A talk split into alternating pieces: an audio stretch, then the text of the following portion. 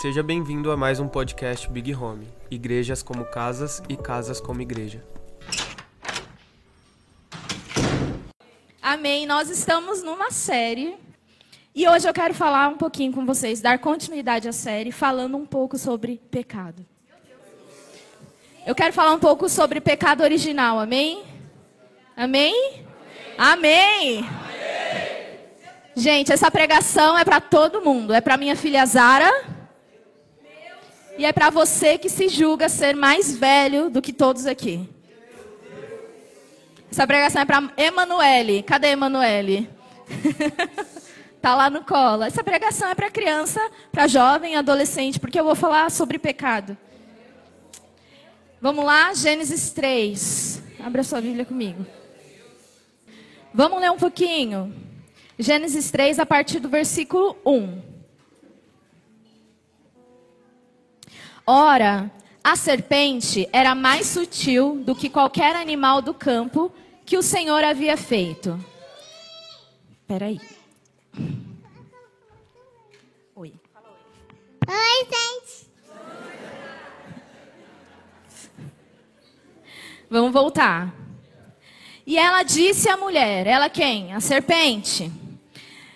Sim, Deus tem dito. Ela começa a profetizar. Não comereis de toda árvore do jardim? E a mulher disse à serpente: Nós podemos comer do fruto das árvores do jardim, mas do fruto da árvore que está no meio do jardim, Deus disse: Não comereis dele, nem o tocareis, para que não morrais. E a serpente disse à mulher: Certamente não morrereis.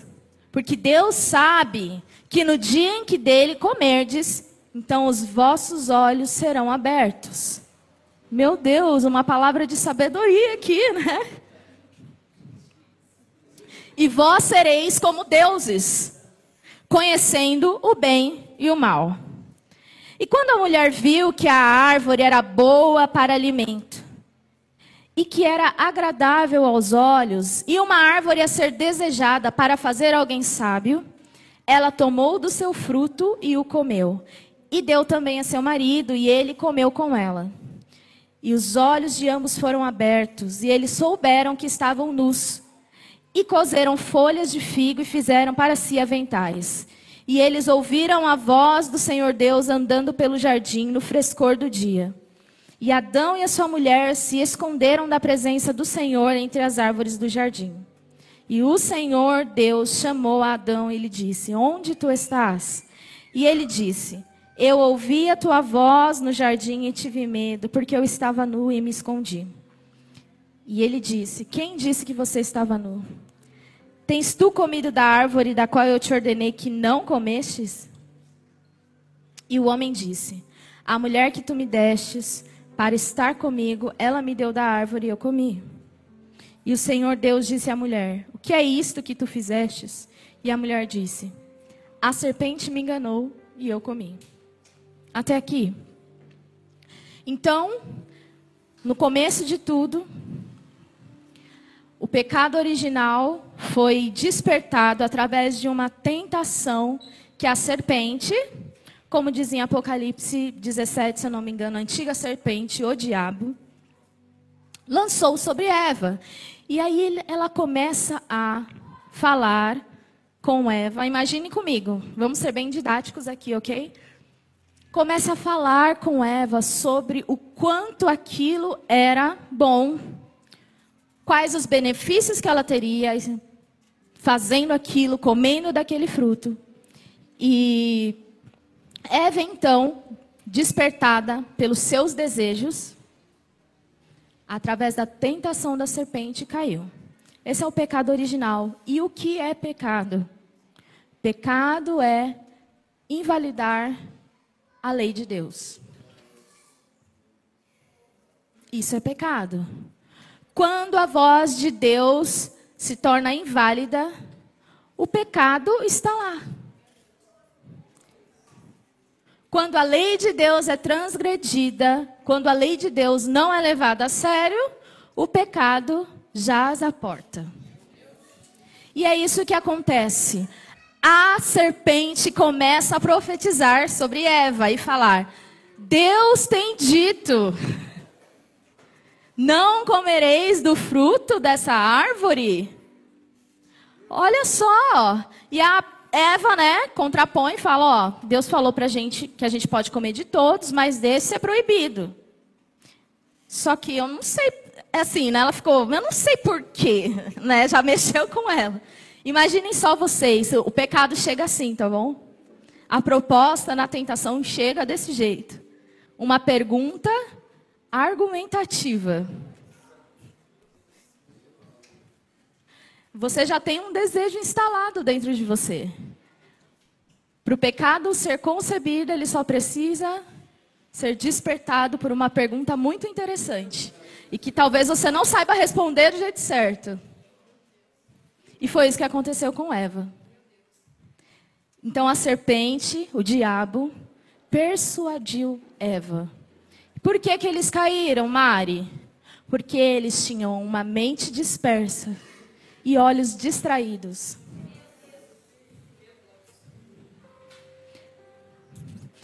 Mente dispersa e olhos distraídos. E é assim que começa essa dança com a serpente. É assim que começa a queda do homem. O pecado original começa assim. Uma mulher andando sozinha, dispersa, com os olhos distraídos, conversando com alguém que ela não sabe quem é, não sabe responder sobre as perguntas e atraída pelos seus desejos, cai. Isso é o pecado original.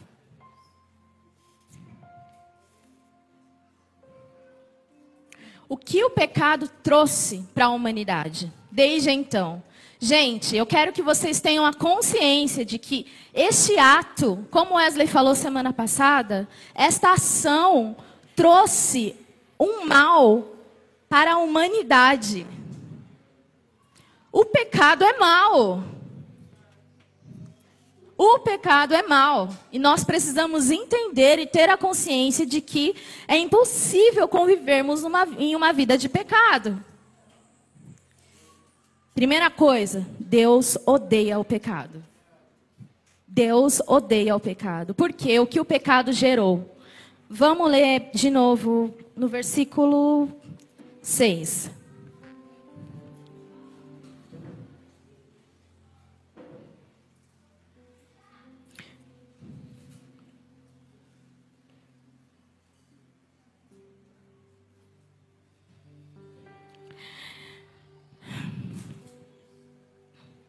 E quando a mulher viu que a árvore era boa para alimento e que era agradável aos olhos, e uma árvore a ser desejada para fazer alguém sábio, ela tomou do seu fruto e o comeu, e deu também a seu marido, e ele comeu. Os olhos de ambos foram abertos, e eles souberam que estavam nus. Cozeram folhas de figos e fizeram para si aventais. Primeira coisa que o pecado fez foi imediato. Vocês entendem isso? Daqui a pouco, mais para frente nessa pregação, eu vou falar um pouquinho de tentação com vocês. Mas eu quero falar um pouco sobre o que o pecado faz de imediato. Quando você cai, quando Adão e Eva caíram, o que aconteceu com eles? Os olhos de, deles foram abertos, mas a gente acha que isso é uma coisa boa. Né? Nossa, agora eu estou vendo tudo. Parece que Deus cegou Adão e Eva, mas não era isso. Eles conseguiram agora ver o mal. Eles olharam para dentro de si e a primeira coisa que enxergaram eram a foi a sua nudez. Foi a sua miséria. Foi a sua vergonha. O pecado abre os olhos para isso, para a vergonha. A segunda coisa que aconteceu foi inimizade. E é isso que o pecado fez conosco, fez com Adão e Eva, trouxe inimizade. Parece que eles continuaram né, andando juntos pelo jardim, peladinhos. Ai, vamos se cobrir aqui, né? Eu te cubro, você me... Mas imagino que deve tava, que dava, pensando Adão, por exemplo. Falando, não acredito que eu fiz isso. Eu não acredito. Vou ter que agora fazer uma roupa com folha. Vou ter que perder a minha liberdade. Onde eu estava com a cabeça. O que eu vou falar para Deus? E aí chega Deus. Onde você está, Adão? Onde você está? Estou aqui. O que você está fazendo aí, Adão? Eu estou com vergonha, estou escondido. Que é isso que o pecado faz. Ele nos traz vergonha. Gente, uma vida de pecado traz vergonha. Você não consegue viver em paz com Deus numa vida de pecado. Eu não estou falando de vergonha das pessoas, do mundo, porque tem gente que convive muito bem, pecando e sentando com as pessoas, convivendo. Mas com Deus, dá muita vergonha. Dá muita vergonha de se apresentar diante de Deus em pecado. E Adão se apresentou diante de Deus em pecado. E falou: Ó, a mulher, e já começou a inimizade. A mulher, sabe a moça que você me deu para ficar junto com do meu lado? Então, ela conversou com a serpente, ela comeu do fruto e me deu e eu comi. E agora a gente está assim. E aí Deus vai e confronta a mulher, mas o que você fez? Aí ela foi a serpente, né? Um ciclo de inimizade, um ciclo de culpar o outro. É isso que o pecado faz conosco. E uma das coisas que eu quero explicar para vocês hoje é: nós nascemos debaixo do pecado. Hum, meu Deus. Nós nascemos debaixo do pecado. Todos nós nascemos já em pecado. E isso não é uma palavra de desesperança, porque vocês sabem o final dessa história, ok? Eu só estou explicando para vocês terem uma consciência plena do que é. E se alguém aqui não conhece Jesus, fica tranquilo que no final vai ter esperança para você. Vamos abrir então em Tiago 1,15. Lá em Tiago 1,15, Tiago começa a explicar um pouquinho sobre tentação. foi lançada uma tentação sobre a mulher. Ela, ó, esse fruto é bom. Esse fruto vai trazer muitos benefícios para você. Essa é a proposta de Satanás. Persuadir a nossa mente, trazer argumentos convincentes para que o nosso desejo seja atendido. E em Tiago 1,15, vai falar um pouquinho de como o pecado nasce em nosso coração e nas nossas ações.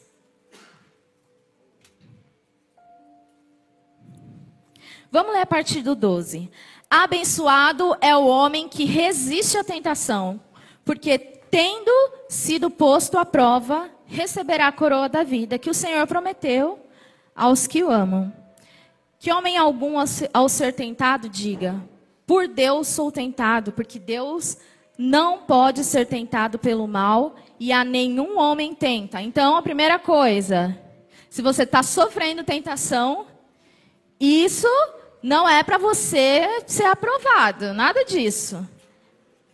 É a antiga serpente. Testando os seus desejos. Tentação vem de Satanás. E há uma diferença, e muitos daqui sabem sobre isso, que é tentação e provação. Deus prova a minha fé. O diabo tenta os meus desejos. A provação vem para que eu possa ser aperfeiçoado em Deus e em fé.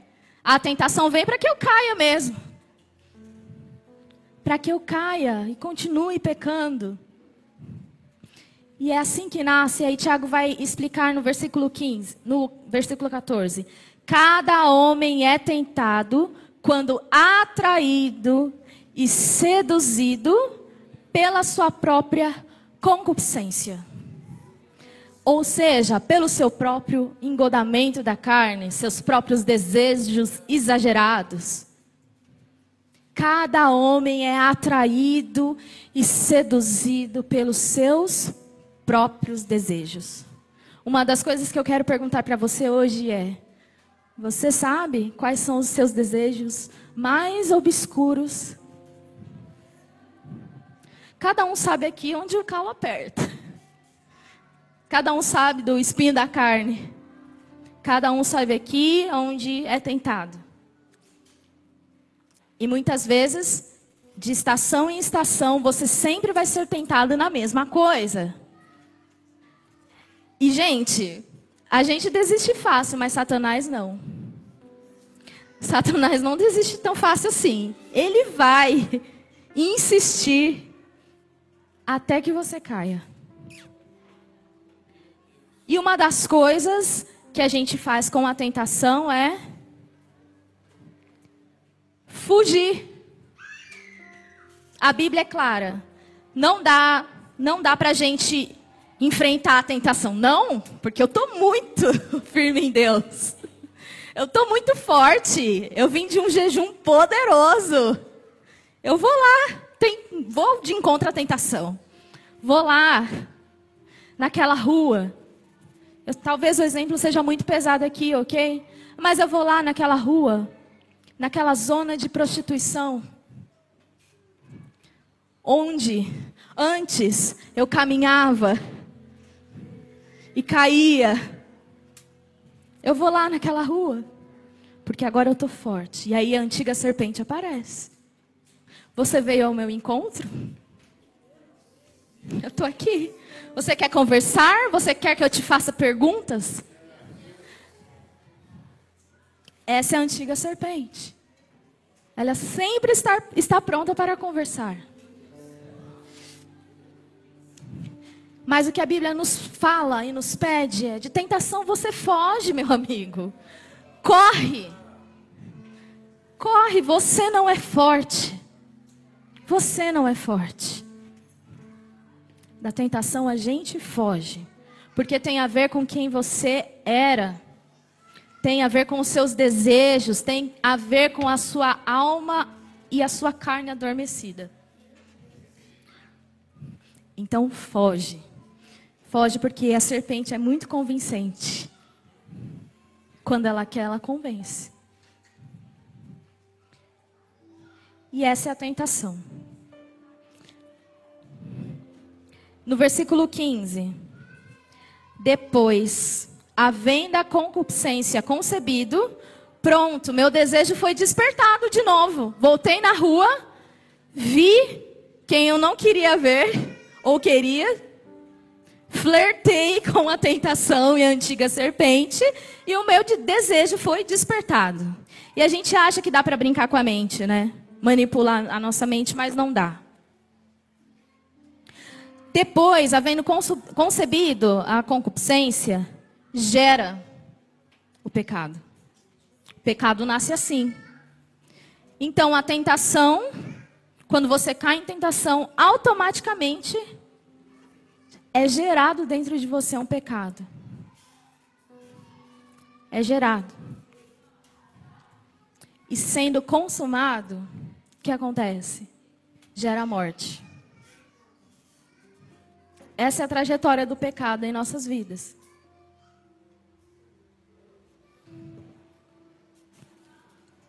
Mas, Mari, e se eu não fizer, se eu só pensar?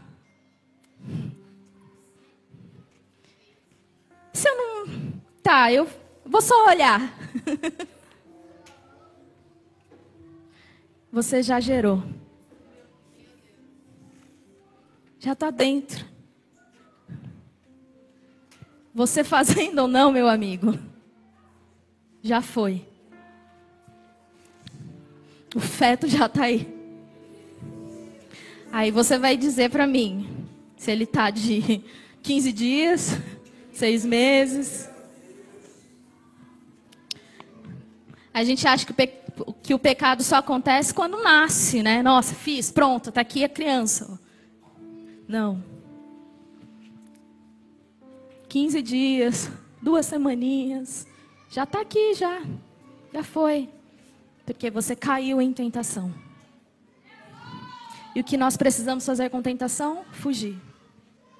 Não dá para conversar com a serpente, gente. Não dá. Vamos para Romanos.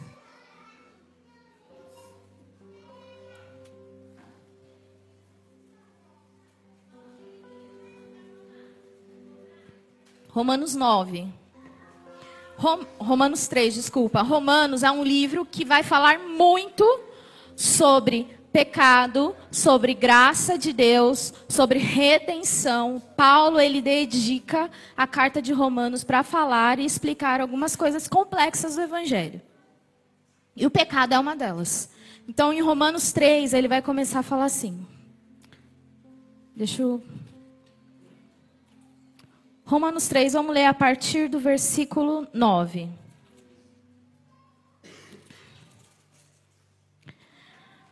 Então o que? Somos melhores do que eles? Não, de maneira nenhuma.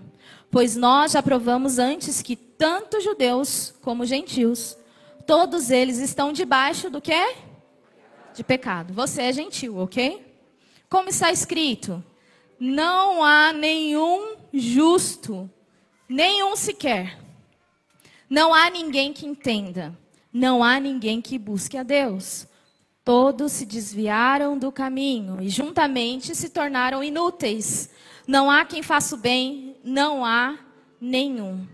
A sua garganta é sepulcro aberto. Com as suas línguas engano. Veneno de áspides está debaixo de seus lábios cuja boca está cheia de maldição e amargura. Os seus pés são velozes para derramar sangue. Em seus caminhos há destruição e miséria, e eles não conhecem o caminho da paz. Não há temor de Deus diante de seus olhos. Ora, nós sabemos que todas as coisas que diz a lei, ela o diz aos que estão debaixo da lei, para que toda a boca se cale e todo mundo se torne culpado diante de Deus. Por isso, pelas obras da lei, nenhuma carne será justificada à sua vista porque por meio da lei vem o conhecimento do pecado. Mas agora a justiça de Deus se manifestou sem a lei. Ah, glória a Deus por isso. Tendo testemunho da lei e dos profetas. A justiça de Deus, que é pela fé de Jesus Cristo para todos e sobre todos os que creem. Porque não há diferença, porque todos pecaram, estão destituídos ou privados da glória de Deus até aqui. Olha o que o pecado original trouxe para a humanidade. Olha o que o pecado fez com o homem. Quais são os, os flagelos que o pecado trouxe para o homem? Lá no versículo de, de Romanos 3, no versículo 12, vai começar assim: Todos se desviaram do caminho e juntamente se tornaram inúteis. É isso que o pecado fez com o homem. Não há quem faça o bem. Então, antes de Jesus, eu estou falando isso antes de Jesus aparecer, ok? Antes de Jesus aparecer na sua vida. Antes de Jesus, não há quem faça o bem. Antes de Jesus, o homem tem a sua garganta como um sepulcro aberto. Antes de Jesus, com as, a língua, o homem engana. Antes de Jesus, ele tem veneno dentro de si. Antes de Jesus, a boca do homem caído, dominado pelo pecado, tem maldição e amargura. Antes de Jesus, os pés desse homem caído são velozes em derramar sangue. Antes de Jesus, seus em seus caminhos há só destruição e miséria. Antes de Jesus, eles não conhecem o caminho da paz. Antes de Jesus, não há temor nos olhos desses homens. Olha o que o pecado fez com o homem. Olha o que o pecado fez. E está fazendo com muitos outros homens que não conheceram a Jesus. A, essas coisas são coisas externas e internas que o pecado faz. Mas após o, gera, o, pecado ser gerado dentro de nós e até hoje, ok? Porque há possibilidade, sim, tá? De do pecado acontecer, há, há possibilidade de você pecar. Há possibilidade de hoje você ceder a uma tentação e cair. E as consequências que o pecado traz pós-concebimento são internas e externas. Internas. Tem um, um estudioso, o Dr. Sproul, que eu gosto muito, e ele fala muito sobre pecado. E ele fala que o pecado deixa a gente burro. O pecado deixa a gente muito burro. Por quê? Ele fala assim: Adão e Eva tinham acabado de ser criados. Eles estavam em um lugar onde tudo que estava ao redor deles foi criado pela palavra de Deus. E eles resolveram, achando-se inteligentes, resolveram invalidar a palavra de Deus. Gente, som. Agora foi. Oh. Gente, eles tinham acabado de ver, Adão tinha acabado de ver toda a criação. Gente, há, há algo mais poderoso que a palavra de Deus? Um Deus que criou tudo por meio de Sua palavra. E com a Sua palavra falou: Não comereis do fruto da árvore que está no meio do jardim. E aí Eva resolveu: Ah, a serpente falou que não é tudo isso. Sendo que um Deus que criou tudo por meio da Sua palavra pediu uma coisa para ela e ela julgou ser um pouco mais inteligente do Deus que criou todas as coisas. E é isso que o pecado faz conosco.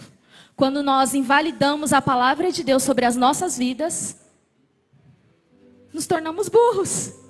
Nós estamos chamando Deus de mentiroso. Deus, você não sabe muito bem sobre a minha vida. Há um desejo dentro de mim muito maior que você não vai entender. Deus falou: não mentais. Quem mente é filho do diabo. Ah, é só uma mentirinha, Deus. Não vai fazer tanto efeito assim como você está falando. Você está duvidando da palavra que fez o mundo. É isso que o pecado faz. Te torna burro, cego. O pecado nos torna cegos burros. Outra coisa interna que o pecado faz conosco, ele nos distancia de Deus. O pecado causa distanciamento, gente. E quando você está numa vida de pecado, você vai perceber que muitas coisas se perderam ao longo desse caminho. Então, assim, por exemplo, eu estou na igreja, aceitei Jesus, tinha uma vida de relacionamento com Deus, caí e estou gostando de estar nesse lugar. Estou cego, estou surdo à voz de Deus, mas eu acho que, por estar na igreja, eu ainda estou perto. Não, que Deus está bem pertinho de mim. Só que uma das coisas que Deus odeia é o pecado. E Deus não vai ficar perto. Deus não vai ficar perto.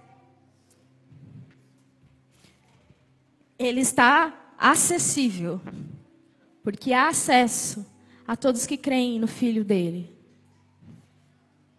Mas comunhão é outra coisa. Estar perto não quer dizer que você tem comunhão com Deus. Comunhão é outra coisa comunhão, um, se tornar um é mais difícil. Aí fica complicado, né? E aquele que peca tem inimizade com Deus. Você julga ser amigo de Deus? Então, não viva uma vida de pecado. Porque o pecado traz distanciamento. O pecado afasta-nos de Deus. E a gente, e gente, é tão sutil. É tão sorrateiro. Quando você vai perceber, você já está no fundo do poço. Quando você percebe, você já você já nem sabe quem é mais. Você perde identidade. Você perde, perde força. Você vai se distanciando. Até que chega uma hora que você se torna um inimigo de Deus. O pecado também causa tristeza. E eu posso provar isso. Eu posso provar isso. Não há nenhuma pessoa, eu creio nisso, tá? Não há nenhuma pessoa que tem uma vida de pecado e julga ser feliz.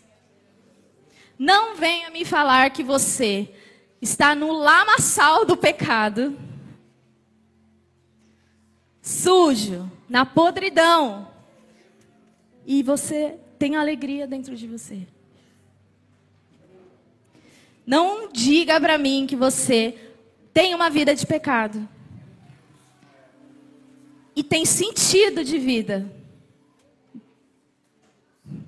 Desculpe, mas não.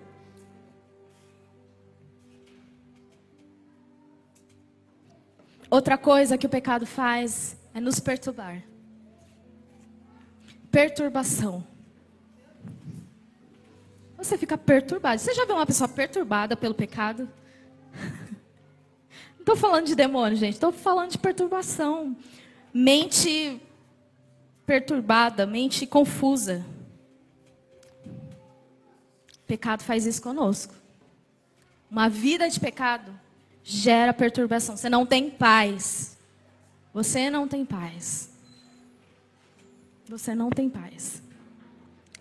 Isso é o que o pecado faz internamente dentro de nós. E outra coisa, vazio. Ele vai nos esvaziando. O que era para o reino de Deus está tomando conta paz, justiça, alegria no espírito, agora você tem vazio. Não tem sentido, nada faz sentido. Estou fraca, não tenho perspectiva de futuro. Eu não tenho esperança. Talvez isso não seja um problema emocional. Talvez isso seja pecado. Talvez essa tristeza que nunca passa não seja uma consulta terapêutica que resolva. O pecado nos cega, gente. E às vezes a gente vai tentar procurar soluções externas para resolver isso, mas está dentro. Está gerando mas também o pecado nos traz consequências externas.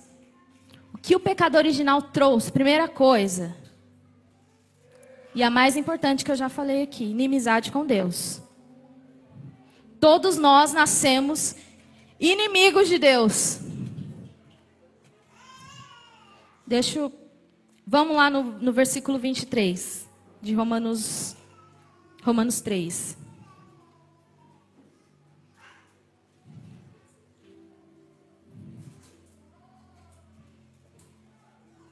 Todos pecaram e estão privados da glória de Deus. Quem é que Deus aceita? O filho. Quem está escondido no filho é aceito por Deus. Essa é a regra e a visão do evangelho. Jesus nos convida para se esconder nele, porque nele há justiça, a redenção, a remissão de pecados. Mas fora dele, juízo. Fora dele, inimizade. É isso que o pecado nos trouxe. Essa consequência externa é inimizade. E aí, morte eterna. O que Adão e Eva sentiram na pele. Velhice. Velhice. Isso, gente, o pecado trouxe uma um, uma coisa para nós que chama rugas, que chama cabelo branco. Você vai definhando. O pecado trouxe definhação no nosso físico, na nossa carne. Nós poderíamos muito bem estar, estar vivos, né, em plena idade, a melhor idade, né?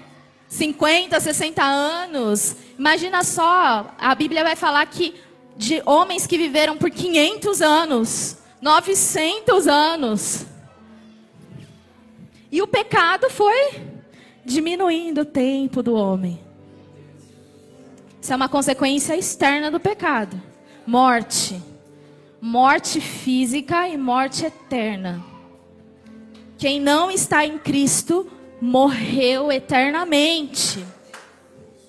Imagina sentir a morte todos os dias, eternamente, viver nesse lugar de morte todos os dias. A gente fala de inferno, mas a pior coisa do inferno é Deus não estar lá.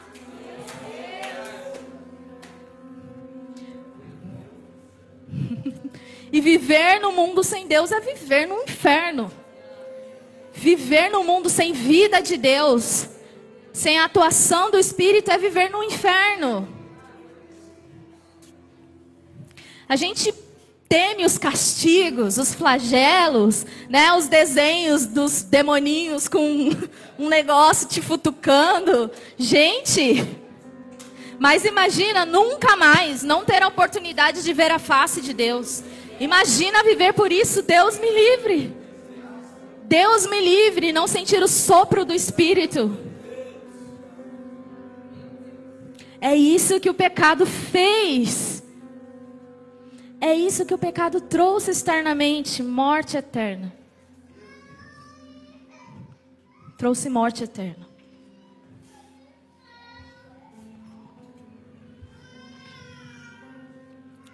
Vamos agora, eu quero falar um pouquinho com vocês sobre como nós vencemos o pecado. Essa é a parte boa, tá? Vocês entenderam até aqui? Eu estou sendo bem prática e simples para vocês entenderem. Eu não quero falar aqui de pecadinho e pecadão, tá bom? Eu não quero, mas você pode ler lá em Gálatas 5 sobre os desejos da carne. E a gente, gente, de verdade, parem com esse negócio de dar nome para pecado. Pecado é pecado. Dar níveis para o pecado. Isso é moralismo. Quando a gente nivela qual o pecado maior do que o outro, a gente está sendo moralista. E ser moralista não significa que a gente tem redenção. Não significa que a gente está perdoado. Não significa que a gente é melhor. Ser moralista também é um pecado. Então parem com esse negócio de nivelar. Não dá, tá bom? Não dá para nivelar. Vocês viram o estrago que o pecado fez? É isso. É isso. Não dá para botar a culpa no outro. Não dá para falar, foi a mulher que você me deu, Deus que me fez pecar. Se eu tivesse, se eu tivesse longe dessa pessoa, talvez eu não teria pecado. Mas de verdade, você sem Jesus, como a gente sempre fala aqui, você sem Jesus, trancado dentro de uma sala, sozinho, você consegue gerar os piores pecados que você imagina. Você não precisa de ninguém para pecar, tá bom? Porque todos nós, sem Jesus, com a nossa natureza caída, nascemos em pecado. E aí, como vencer isso?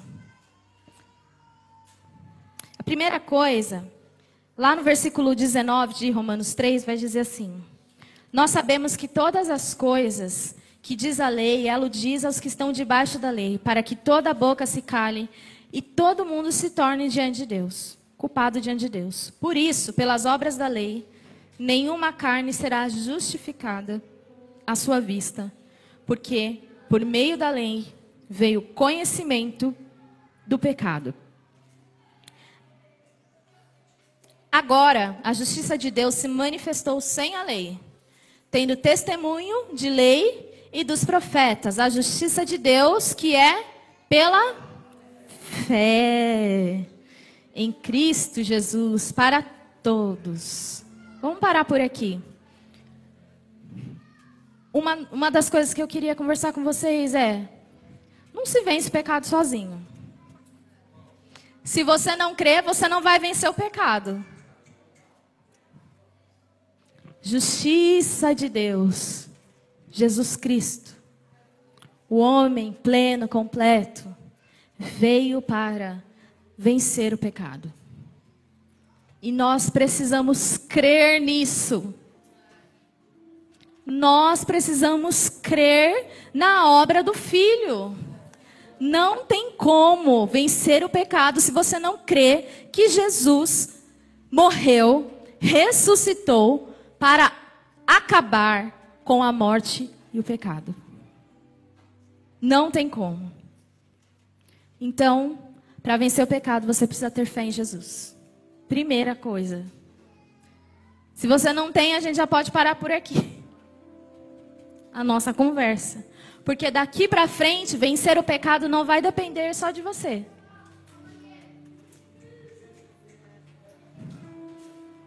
Daqui para frente, vencer pecado não vai depender da sua força.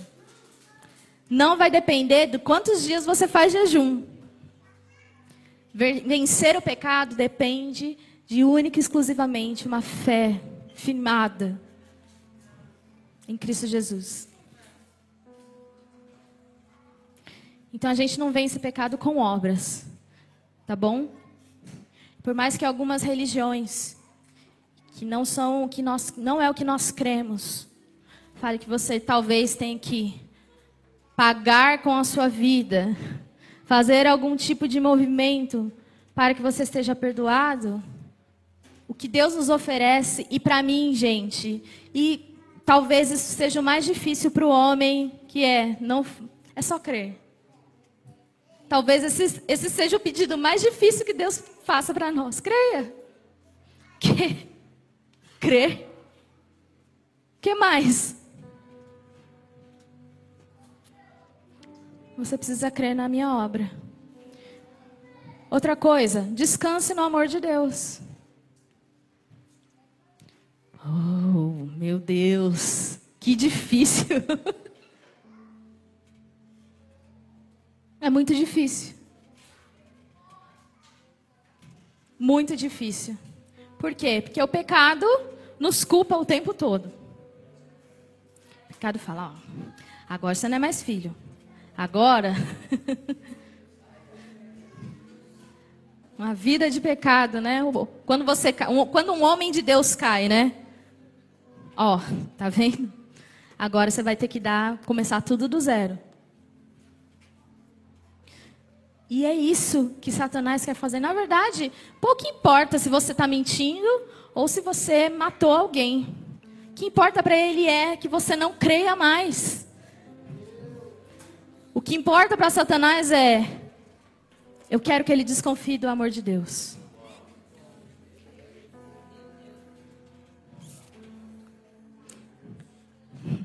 Eu quero que ele, eu quero que ele desconfie do Deus que enviou o próprio filho para morrer por ele. Eu quero que essa obra se torne inválida no coração dele. Então ele procure com todas as forças dele um jeito de ser perdoado, menos crer. Menos confiar no amor que o pai tem por ele.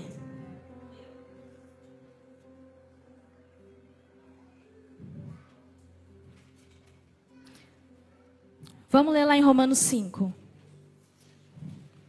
no versículo 1. Portanto, sendo justificados pela fé, justificado por obras, pelas penitências que você vai pagar, Pela fé. Temos o que?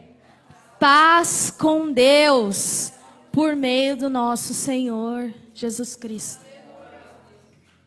Gente, isso é poderoso.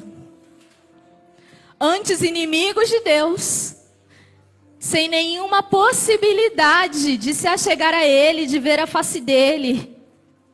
Hoje, por meio da fé, nós temos paz com Deus. Isso é evangelho. Isso é evangelho. Nós temos paz com Deus. Nós fomos justificados pela fé, não por obras. Nós não temos essa capacidade. Foi Jesus que fez tudo. E nós devemos crer nisso. Versículo 2: Pela qual também temos acesso pela fé a esta graça, na qual estamos firmes e nos regozijamos na esperança da glória de Deus. Não somente isto, mas também nos gloriamos nas tribulações. Aí entra a aprovação de Deus, né? Porque quando a gente crê em Jesus, quando a gente é justificado pela fé e, e anda firmemente nesta verdade, vem tribulação, vem provação. Mas o que essa fé firmada nos faz ter? Alegria nas tribulações. Porque a tribulação produz paciência. E a paciência, experiência. A experiência, esperança. E a esperança não nos envergonha. Porque o amor de Deus está derramado em nossos corações pelo Espírito Santo que é dado a nós. Cara, isso é poderoso. É evangelho. Justificados pela fé, hoje nós temos paz com Deus e essa paz nos dá alegria, alegria eterna para suportar tribulações, ser aprovados, fugir das tentações, e essas tribulações nos trazem paciência para esperar. Paciência até o dia que nós seremos plenamente glorificados em Deus, onde a sua obra será concretizada. Paciência para isso. Espere. O pecado não vai te atormentar o tempo todo, a vida toda, vai passar. Só descanse no amor de Deus. Tenha paz com Deus. Creia que pelo Filho, agora você tem a possibilidade, você tem vida eterna. Você vai ter uma alegria eterna.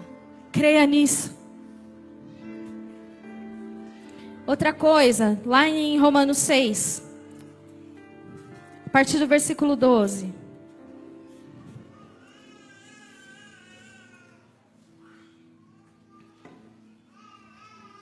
Como vencer o pecado?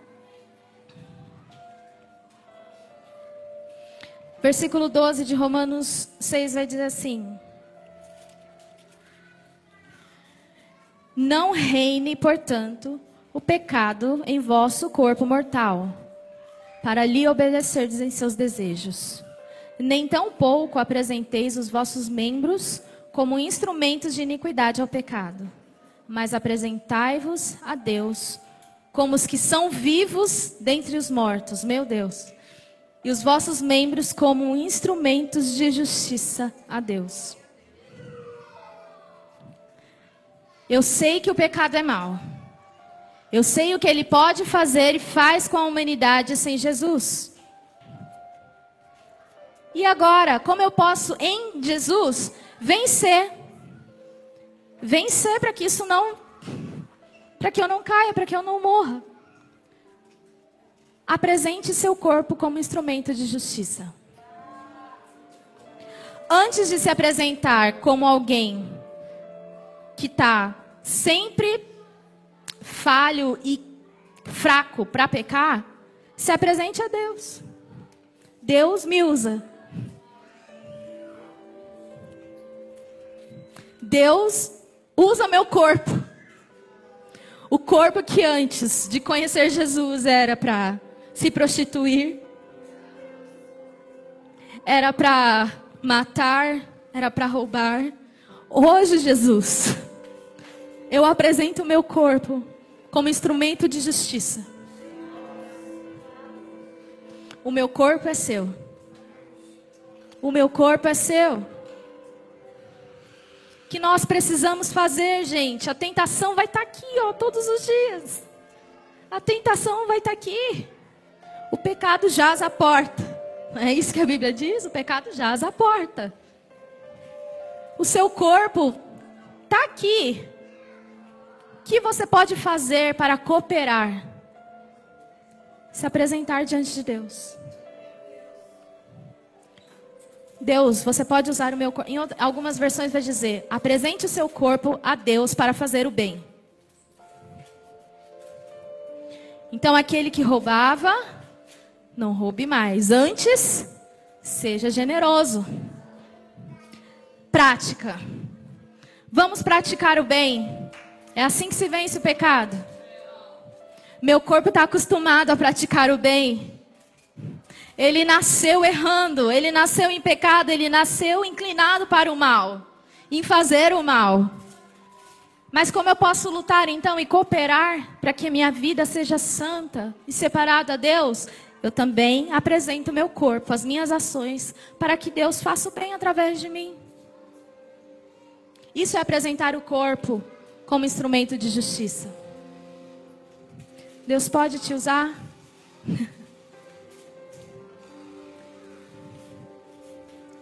Aqui, Deus, há um corpo como instrumento de justiça. Há um corpo que você pode usar para fazer o bem. E aí o pecado não tem domínio. Aí o pecado fica estranho, né, num corpo que é instrumento de justiça. Aí ele fica mais perceptível quando você falha. Que imagina só, um corpo que nasceu acostumado a fazer o mal. Começa a fazer o bem pelo Espírito, através do Espírito. Começa a ser usado por Deus. Eu não digo usado para pregar aqui, nem nada disso, mas para fazer o bem. Esse corpo, quando o pecado voltar e bater na porta, ele vai estranhar. Oh, tem alguma coisa estranha. Algo aqui não está certo. Tem alguém batendo na porta e não é o bem. É o mal. E aí você fica mais apto, te deixa mais esperto e ligado para fugir. Para fugir. Imagina se José, sabe José? O governador que antes foi preso, foi jogado lá no, no buraquinho lá pelos seus irmãos. E aí, a Bíblia vai falar que ele era um homem de Deus, não é? Imagina se o corpo dele, gente, fosse usado para o mal o tempo todo. Se ele fosse um homem mau, né? Imagina se naquele instante que ele estava na casa de Potifar, o corpo dele já estava acostumado a fazer o mal, ele ia ceder, não é verdade? Ele não ia nem ter força para fugir. Vai falar, meu corpo está acostumado com isso, então tô. Então eu vou cair. Mas porque ele não estava acostumado. Porque aquilo não fazia parte dele. Porque aquilo não era algo que o Deus que ele cria e amava. Ele fugiu ele teve forças para fugir. E é assim que faz. De tentação, a gente foge. O peca... Gente, o pecado não pode ser concebido. Eu sei que, de verdade, às vezes há tentações que perturbam a nossa mente. Há coisas na sua mente que você pensa e você acha que já pecou. Porque parece tão real, parece um e a tentação tem o poder de te dar identidade. Fala, não, eu tô, tô pensando isso porque eu já fui assim e estou voltando. Mas é só a antiga serpente. Você não acha que você não consegue mesmo fugir disso? Você nasceu assim. De tempos em tempos você cai. Por que agora você não vai ceder de novo? Tentação. Gente, o pecado é mal. O pecado é mal.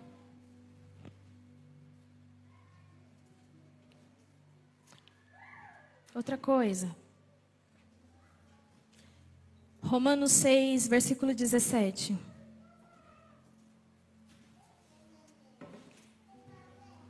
E aí a gente volta para que o Wesley pregou semana passada. Graças a Deus que fostes servos do pecados, mas obedecestes de coração a forma de doutrina a qual fostes entregues. E tendo sido libertados do pecado, tornastes servos da justiça. Como vence o pecado? Obedecendo a doutrina.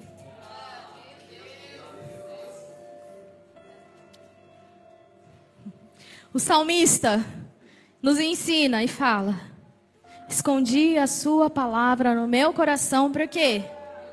Para não pecar contra ti. Se está aqui, não tem espaço para o pecado. Onde a palavra de Deus está, o pecado não está. Mas onde a palavra de Deus não está, talvez o pecado encontre lugar. A doutrina a palavra de Deus. Vamos, nós precisamos começar a validar a palavra de Deus. Ela é fiel e verdadeira. Se Deus disse que não, é não. não é não, gente. Tem esse negócio de ficar argumentando. Quem argumenta é serpente.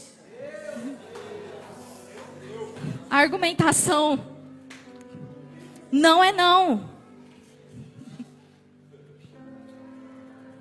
Se a palavra de Deus disse é mal, e a gente tem um coração muito ruim que às vezes desconfia da bondade de Deus. Mas por que Deus não pode? E a gente julga um Deus mau, que quer proibir as coisas. Mas só Ele sabe o quanto o pecado destruiu a humanidade. Ele sabe o quanto essas coisas podem fazer você morrer. E por isso não é não.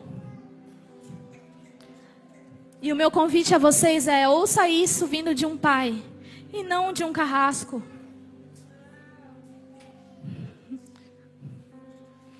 E não de alguém que quer te dá uma vida chata, sem alegria, sem prazer. O não de Deus é amor. O não de Deus é livramento. O não de Deus é certeza de vida eterna. E nós precisamos começar a amar esse não. Obedecendo a doutrina. Onde a palavra de Deus não está, o pecado jaz à porta. A proteção é amar a doutrina, guardar a palavra no coração para não pecar contra ti. Uma das orações mais profundas de Davi foi essa. Escondi. Imagina. Imagina esconder a palavra no coração. Imagina no mais profundo, quando o pecado bater na porta do coração, quem está lá? Palavra de Deus. Quando o pecado estiver indo, a palavra de Deus já está lá. Esse é o segredo de vencer o pecado. Como nós podemos vencer? Se você está numa vida de pecado e quer vencer a partir dessa pregação, uma das coisas que a Bíblia nos ensina para nos livrar desta vida de pecado, há uma coisa que eu quero explicar para vocês também rapidinho, que é a diferença de pecado e transgressão. Quem sabe? Pecado e transgressão. Às vezes a gente fala, ah, a Bíblia vai falar, né? Pecou, pecado. Mas a Bíblia vai usar algumas, em alguns momentos, a palavra transgressão, né? E Deus vai usar a palavra transgressores, né? Os transgressores, aqueles que transgridem. Transgressão é pecado enraizado. Pecado é ele soltinho. Transgressão é pecado enraizado. É um pecado que já deu forma. Iniquidade, o homem iníquo. O anticristo é um homem iníquo. Você vai olhar para o anticristo e você vai ver o pecado em forma de gente. O homem da iniquidade, a Bíblia vai chamar o anticristo de homem da iniquidade. É um homem que tem forma do pecado. Dentro dele há toda espécie de pecado. A identidade dele transborda o pecado. Esse é o homem da iniquidade. Transgressão, iniquidade são pecados enraizados. Como faz para eu me livrar então dessa vida de pecado, Mari? Confessando. Aí pegou.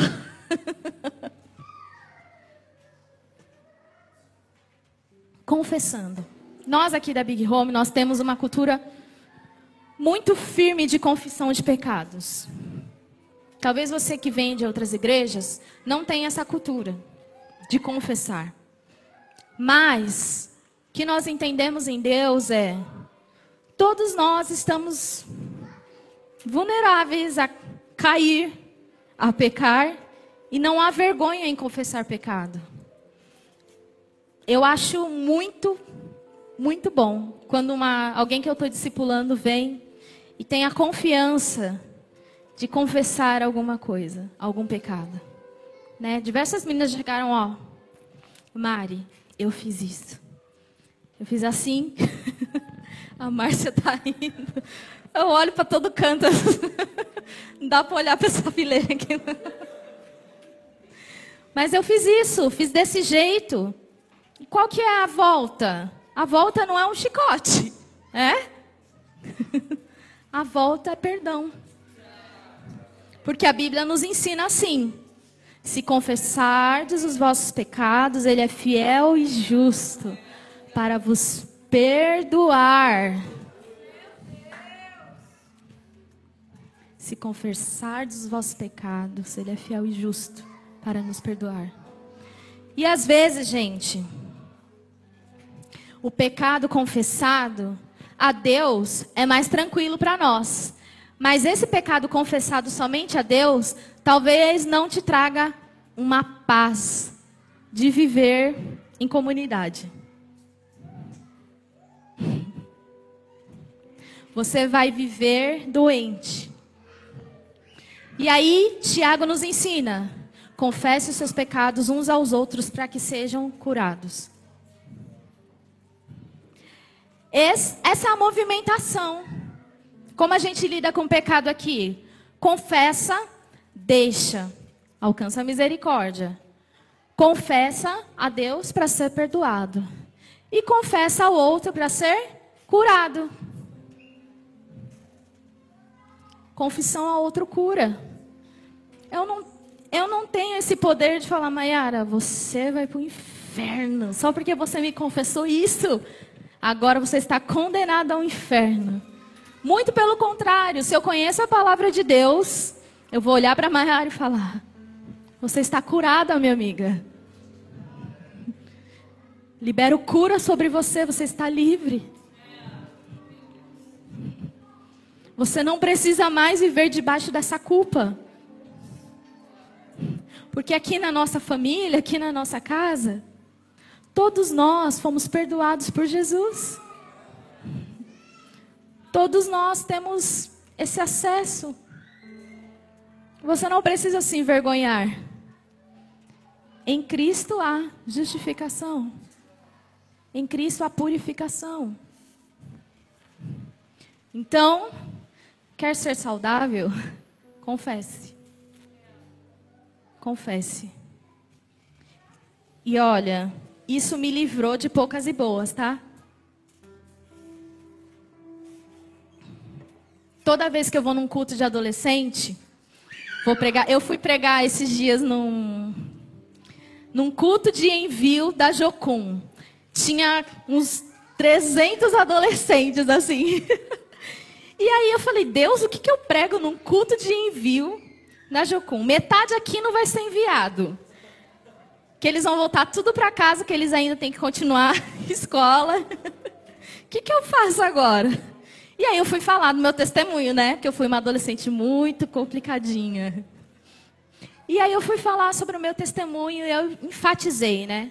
Falei, ó, o meu ministério só começou a fluir do jeito que tinha que fluir quando eu sentei com os meus pais e eu confessei tudo aquilo que eu tinha feito. Nossa, uma multidão de choro. Você olhava assim a cara do. Assim, então confessa. Ai, mas minha mãe vai me bater. Mas você vai estar tá curada. Uma. Você vai estar tá curada, pelo menos. Você vai estar tá curada. Eu lembro, eu lembro da vez que Deus me pediu e me ensinou. Olha, tá muito bom aí essas suas horas no quarto orando, lendo a Bíblia, buscando a minha face, tá muito bom. Mas eu preciso que você faça uma coisa. Nossa. Oi, Zoe. Mas eu preciso que você faça uma coisa. Confesse aos seus pais. Eita. Meu Deus. Confessar o que, Deus? Eu já falei para o Senhor. Eu já pedi perdão. Eu já pedi perdão, já fiz orações detalhadas. Mas você não quer ser curada? mas você não quer viver uma vida livre de culpa?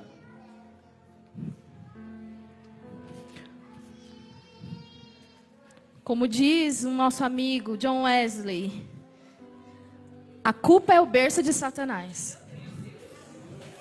Mesmo que você confesse a Deus e creia que seu pecado está perdoado, a culpa vai vai te minar. Enquanto não tem pecado, vamos, vamos trabalhar na culpa. Então você não consegue fazer nada. Você não consegue orar. Toda vez que você escuta a pregação, você não consegue receber de Deus, que você vai se sentindo culpado. Essa pregação é para mim, ó. O pastor está olhando para mim. Você não consegue viver, a culpa te paralisa. E você precisa ser curado da culpa, confessando uns aos outros. Vocês me aceitam assim? É isso que eu sou. É isso que eu já fiz. E eu sentei com os meus pais aquele dia e falei: pai, mãe, eu não sou essa princesinha que vocês acham que eu sou, não. Eu não sou essa princesinha de Jesus. Na verdade, eu já fiz isso, isso, isso e isso. Vocês querem saber o que eu já fiz, né?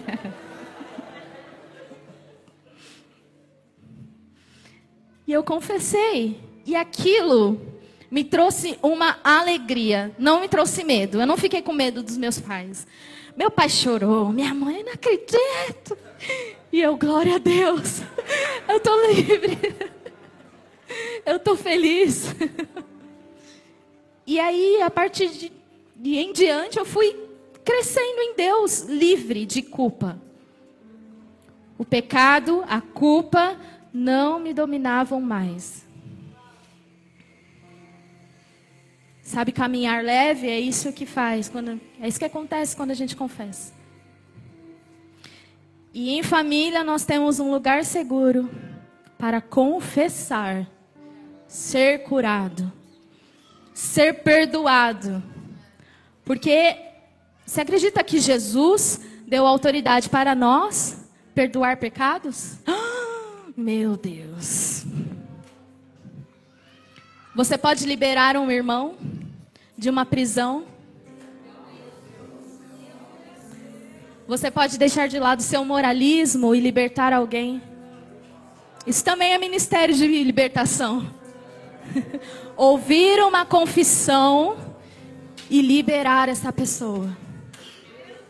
Sem culpa, você está liberado em nome de Jesus. Você não é isso que você fez. Jesus te dá vida eterna, Jesus te dá vida. Eu, como sua irmã, não vou deixar que você caminhe nessa vida de pecado. E aí fica mais fácil a nossa relação também. Sabe esse muro de fogo ao redor? Sabe esse amigo que sabe sua tentação? Esse amigo, quando a tentação bater, na sua porta vai ser o primeiro a falar: Ô, oh, toma cuidado. Aí não. Sabe essa pessoa? Então, nós precisamos viver em comunidade assim, desse jeito. Não olhar e falar, nossa, fulano pecou, você viu? Quantos irmãos e irmãs nossas, eu vou falar de mulher aqui porque é uma coisa que me dói muito. Quantas meninas que caem, engravidam e são expulsas das igrejas. Tá vendo? Consequência de pecado. Gravidez, consequência do pecado. Não. Nós precisamos liberar essas pessoas. Talvez ela seja um pouquinho, a situação dela seja um pouquinho melhor do que a sua, porque o pecado dela foi exposto. Talvez o seu ainda esteja dentro. Engravidei. Como? De Jesus? Não, eu pequei. Mas tem um irmão que é viciado, não fala para ninguém, ainda está julgando, ainda está aprisionando, não libera não libera porque também está preso.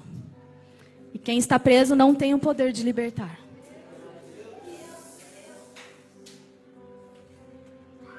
Por isso, todos nós precisamos nos apoiar, firmar a nossa fé em Cristo Jesus, o único e suficiente Salvador das nossas almas. Foi Ele que exterminou o pecado das nossas vidas. Ele exterminou o poder do pecado. O pecado não tem mais poder. Vocês têm noção disso? Que antes o pecado tinha poder de aprisionar uma pessoa, hoje ele não tem mais? Hoje você tem a chance de dizer não, eu não quero. Antes você não tinha essa chance. Antes o pecado te. Ó, oh, foi...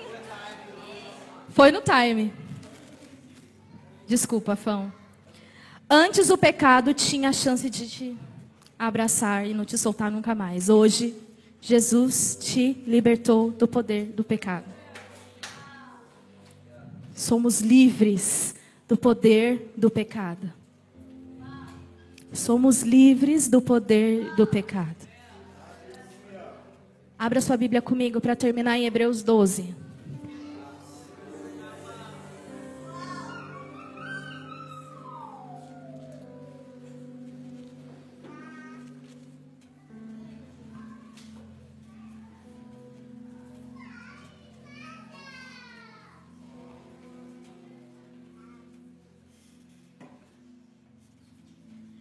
Portanto, visto que nós também estamos rodeados de uma tão grande nuvem de testemunhas, deixamos de lado todo o peso e o pecado que tão de perto nos rodeia. Deixe de lado. Foge. É como se você estivesse empurrando. Foge. Olhando para quem? Para o irmão, o pecado, para Jesus. Autor e consumador da nossa fé. Ou seja, o que quer dizer autor e consumador da minha fé? Ele criou a minha fé e ele consome, ela, ele consome a minha fé. Vocês estão entendendo? Consumador da minha fé. Ele afirma a minha fé e faz crescer todos os dias a minha fé. Eu não tenho o poder de fazer minha fé crescer sozinho. Foi quem criou minha fé? Foi Jesus, foi ele mesmo. Ele me deu fé e ele faz crescer essa fé. Glória a Deus por isso. Você não tem nenhum prêmio por isso, tá? O qual, pela alegria que lhe foi proposta, suportou a cruz, desprezando a desonra, está sentado à destra do trono de Deus. Considerai, pois, aquele que suportou. Considerai quem? Jesus, que suportou tais contradições dos pecadores contra si mesmo, a fim de que não fiqueis exaustos e desencorajados em vossos espíritos. Vós ainda não resististes lutando contra o pecado até o sangue. Gente, isso é muito forte. O homem, o filho de Deus que criou a minha fé, que desenvolve a minha fé, que faz crescer a minha fé, ele mesmo veio à terra suportou, passou tentações. A gente sabe que Jesus sofreu tentações. Foi fiel, não pecou. Sofreu tentações e não pecou. Ele passou por diversas coisas ruins para hoje nos dar o aval de vencer o pecado por meio da fé dele. E às vezes nós nos sentimos desencorajados porque é isso que o pecado faz. Nos torna covardes. Nos cutuca. Né? E aí o que o autor de Hebreus está dizendo? Não fiquem desencorajados. Jesus passou por tanta coisa. Não fiquem exaustos. Porque nenhum de vocês morreu por conta do pecado. Jesus sim na luta contra o pecado, vocês não resistiram até o sangue ainda. Alguém aqui já morreu por conta do pecado? Não? Mas Jesus, sim.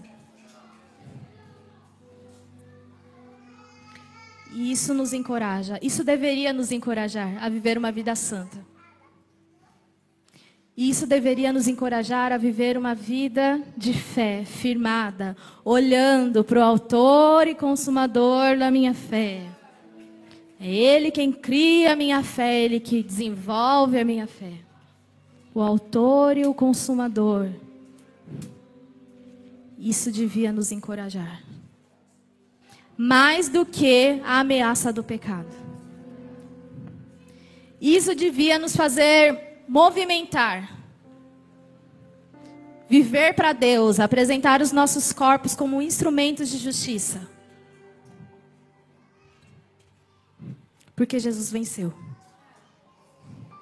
Jesus venceu, Jesus venceu.